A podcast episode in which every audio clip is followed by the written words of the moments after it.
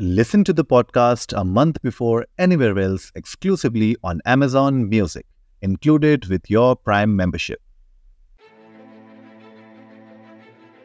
इस कार्यक्रम के सभी तथ्य मूल दस्तावेजों किताबों से लिए गए हैं कुलबेली में आपका स्वागत है आप सुन रहे हैं भारतीय इतिहास धरोहर और भारतीय संस्कृति से जुड़ा कार्यक्रम, अखंड भारत। भारत के आज़ादी की कहानी के बारहवें एपिसोड में आपका स्वागत है। दिल्ली पर पूरी तरह क्रांतिकारियों का अधिकार था। सम्राट बहादुर शाह ज़फ़र, बेगम जीनत महल, सेनापति बख्त खान और कुछ अन्य नेताओं के सलाह से शासन का काम चल रहा था। लेकिन दूसरी तरफ़ दिल्ली के बाहर कंपनी सरकार की सेना का भारी जमावड़ा था।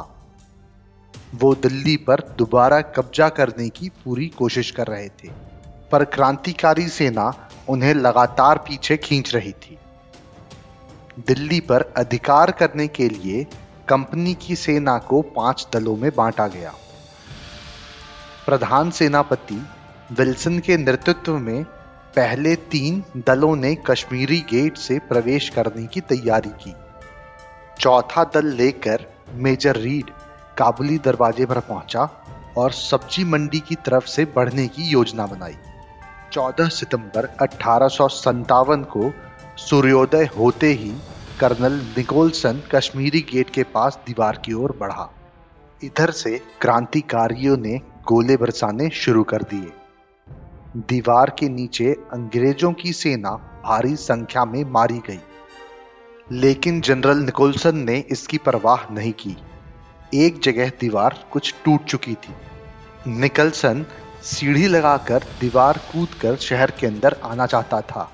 वो गोलों और गोलियों की बौछार की परवाह ना करते हुए दीवार पर चढ़ गया और शहर के भीतर जा पहुँचा। इसके बाद भारी संख्या में अंग्रेज़ी सेना शहर के अंदर पहुँच गई। कश्मीरी गेट पर घमासान लड़ाई शुरू हो गई। आखिर अंग्रेज़ सैनिकों ने कश्मीरी गेट का एक हिस्सा उड़ा दिया। इससे कर्नल कैंपबेल भी अपनी सेना लेकर शहर के अंदर आ गया। सब्ज़ी मंडी के पास क्रांतिकारी सेना ने मेजर बीड की सेना का मुकाबला किया। वहाँ भी घमासान लड़ाई हुई। कर्नल कैंपबेल की सेना जामा मस्जिद की ओर बढ़ी। मस्जिद में उस समय हज़ारों मुसलमान जमा थे। उन्हें पता चल गया कि अंग्रेज़ मस्जिद उड़ाना चाहते हैं। वे सब अपनी तलवारें लिए मुकाबले के लिए निकल पड़े। काफ़ी लोग मारे गए, पर उनका हौसला नहीं टूटा। इतिहासकार लिखते हैं कि मुसलमानों ने जिस फूर्ति से आक्रमण किया, उससे कंपनी के सिपाही घबरा गए। उन्हें दोबारा बंदूकें भरने का मौका नहीं मिला। कर्नल कैंपबेल भी घायल हो गया। दिल्ली में हुए 14 सितंबर के संग्राम के बारे में अंग्रेज़ लेखक मानते हैं कि सन सत्तावन की क्रांति का ये सबसे भयंकर संग्राम था। उस दिन कंपनी के छाछठ अफसर और 1104 सिपाही मारे गए, जबकि करीब 1500 क्रांतिकारी शहीद हुए। 15 से 24 सितंबर तक दिल्ली के चप्पा चप्पा भूमि पर क्रांतिकारियों ने अंग्रेज़ों से संघर्ष किया। इसके बाद दिल्ली का तीन चौथाई शहर अंग्रेज़ों के कब्जे में वापस आ गया। जगह जगह इमारतों पर फिर से ब्रिटिश झंडा लहराने लगा। उधर 19 सितंबर की रात सेनापति बख्त खां सम्राट बहादुर शाह ज़फ़र से मिला। उसने बादशाह की हिम्मत बढ़ाई। और कहा, हुजूर, दिल्ली हाथ से निकल जाने पर भी हमारा कुछ नहीं बिगड़ा है। तमाम मुल्क में आग लगी हुई है। आप अंग्रेज़ों से हार मत मानिए। आप मेरे साथ दिल्ली से निकल चलिए। आखिरी जीत हमारी ही होगी। इस पर बादशाह ने कहा, ठीक है वक्त तुम हमसे कल सुबह मिलो। इधर बख्त खां गया और उधर इलाही बख्श बादशाह के पास आया। इलाही बख्श बादशाह का समधी था, परंतु धन के लोभ में अंग्रेज़ों से मिलकर बादशाह को दिल्ली से बाहर जाने से रोक रहा था। हुजूर, अब बगावत के कामयाब होने की कोई सूरत नहीं है। बख्त खां के साथ जाने से आपको सिवाय तकलीफों के कुछ हाथ नहीं लगेगा। मेरी मानिए आप यहीं रह जाइए। मैं वायदा करता हूँ, अंग्रेज़ों से मिलकर सब बातें साफ़ करूँगा। आप पर कोई आँच नहीं आने दूँगा। अगले दिन सवेरे सम्राट बहादुर शाह हुमायूं के मकबरे में गए। बख्त खां को वहीं मिलने के लिए बुलाया गया। मकबरे के पूर्वी दरवाजे की तरफ़, यमुना नदी के किनारे बख्त खां की फौज खड़ी थी। पूर्वी दरवाजे से ही बख्त खां बहादुर शाह से मिलने के लिए आया। सम्राट ने कहा बख्त खां, दिल्ली से निकलकर क्या हम महफूज रह सकेंगे?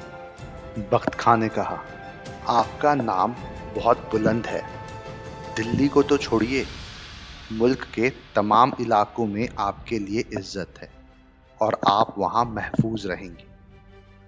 अरे, लेकिन अरे, लेकिन कुछ लोग मुझे कह रहे हैं कि दिल्ली छोड़कर नहीं जाना चाहिए। सम्राट ने बख्त खां को इलाही बख्श की सारी बातें बताई।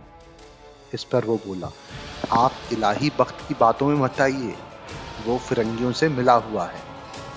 मैंने अपनी फौज तैयार कर ली है। आप निकल चलिए, कोई आपका बाल भी माफा नहीं कर पाएगा। बख्त खां। मुझे तुम पर पूरा यकीन है। तुम थोड़ी देर ठहरो, मैं तुम्हारे साथ चलूँगा। वक्त खां के जाते ही इलाही बख्श फिर वहाँ पहुँच गया। उसने कहा, सारे मुल्क में फिरंगियों ने मारकाट मचा रखी है। आज नहीं तो कल। आप पर मुसीबतें आएँगी। मेरी बात मानिए। फिरंगियों से दोस्ती करने में ही भलाई है। बूढ़ा बादशाह अजीब पेशो पेश में पड़ गया। इलाही बख्श ने और दांव पेंच लगाई। उसने कहा, हुजूर, मैं आपका रिश्तेदार हूँ। भला मैं आपसे दगा क्यों करूँगा? लेकिन ये बख्श खां पठान है? मुगलों से अपनी कौम का पुराना बदला चुकाना चाहता है और आपके साथ धोखा करेगा। इसके बाद बादशाह ने फैसला किया कि वो दिल्ली में ही रहेंगे और ये बात बादशाह ने वक्त खां और इलाही बख्श दोनों को बता दी। फिर तो इलाही बख्श को मौका मिल गया। वो फ़ौरन कैप्टन हडसन के पास पहुँचा। हुजूर, मैंने आपका काम कर दिया है। देर मत करिए। अभी बख्त खां नाराज़ होके गया है और बादशाह अकेले हैं। आप पश्चिम दरवाजे से चलकर फ़ौरन बादशाह को गिरफ़्तार कर लीजिए। फिर इलाही बख्श लपक कर बादशाह के पास पहुँच गया। पीछे पीछे हदशन शाह को गिरफ़्तार करने पहुँचा। उसे देखकर बादशाह हैरान रह गए। बादशाह ने अब इलाही बख्श की सारी चाल समझ ली थी। उन्होंने नफरत से उसकी ओर देखकर कहा, तुमने इसलिए मुझे बख्त खान के साथ जाने से रोका है? हटसन ने बहादुर शाह बेगम जीनत महल और शहजादे जमा भक्त को गिरफ़्तार कर लिया और उन्हें लाकर लाल किले में कैद कर दिया। इसके फ़ौरन बाद ही कंपनी के बड़े अफसरों की मीटिंग हुई। कैप्टन हटसन और जनरल विल्सन की राय थी कि सम्राट बहादुर शाह को फ़ौरन मार डालना चाहिए। लेकिन कंपनी के बड़े अफसरों ने कहा कि इससे देश के हालात और ज़्यादा बिगड़ सकते हैं, इसलिए इन्हें ज़िंदा रखना चाहिए। उधर हुमायूं के मकबरे पे बख्श खां के दो बेटे, मिर्ज़ा मुगल और मिर्ज़ा अख्तर सुल्तान और पोता अबू बकर अभी मौजूद थे। ये लोग तय नहीं कर पाए कि वो किधर जाएँ। इलाही बख्श को जैसे ही ये बात मालूम हुई, वो भागकर कैप्टन हडसन के पास पहुँचा। उसने हडसन से कहा, हम फ़ौरन चलकर बादशाह के बाकी दो बेटों और पोतों को गिरफ़्तार कर हैं वो लोग भागने ही वाले थे कि कैप्टन हडसन तुरंत मकबरे पर पहुँचे और तीनों शहजादों को गिरफ़्तार कर दिया इलाही बख्श ने उन्हें उस वक्त यही भरोसा दिलाया कि वो जनरल विल्सन से उनकी जान बख्श करा देगा। अब हटसन तीनों शहजादों को बग्गी में बिठाकर शहर की ओर चल पड़े। अंग्रेज़ सैनिक बग्गी को घेर कर चल रहे थे। मुझे उम्मीद है आपको ये कहानी पसंद आई होगी। ऐसी ही और कहानी सुनने के लिए हमारे चैनल को लाइक और सब्सक्राइब करें। इस कहानी को ज़्यादा से ज़्यादा शेयर करें। जल्द ही मिलते हैं एक और नई कहानी या किस्से के साथ। तब तक के लिए धन्यवाद।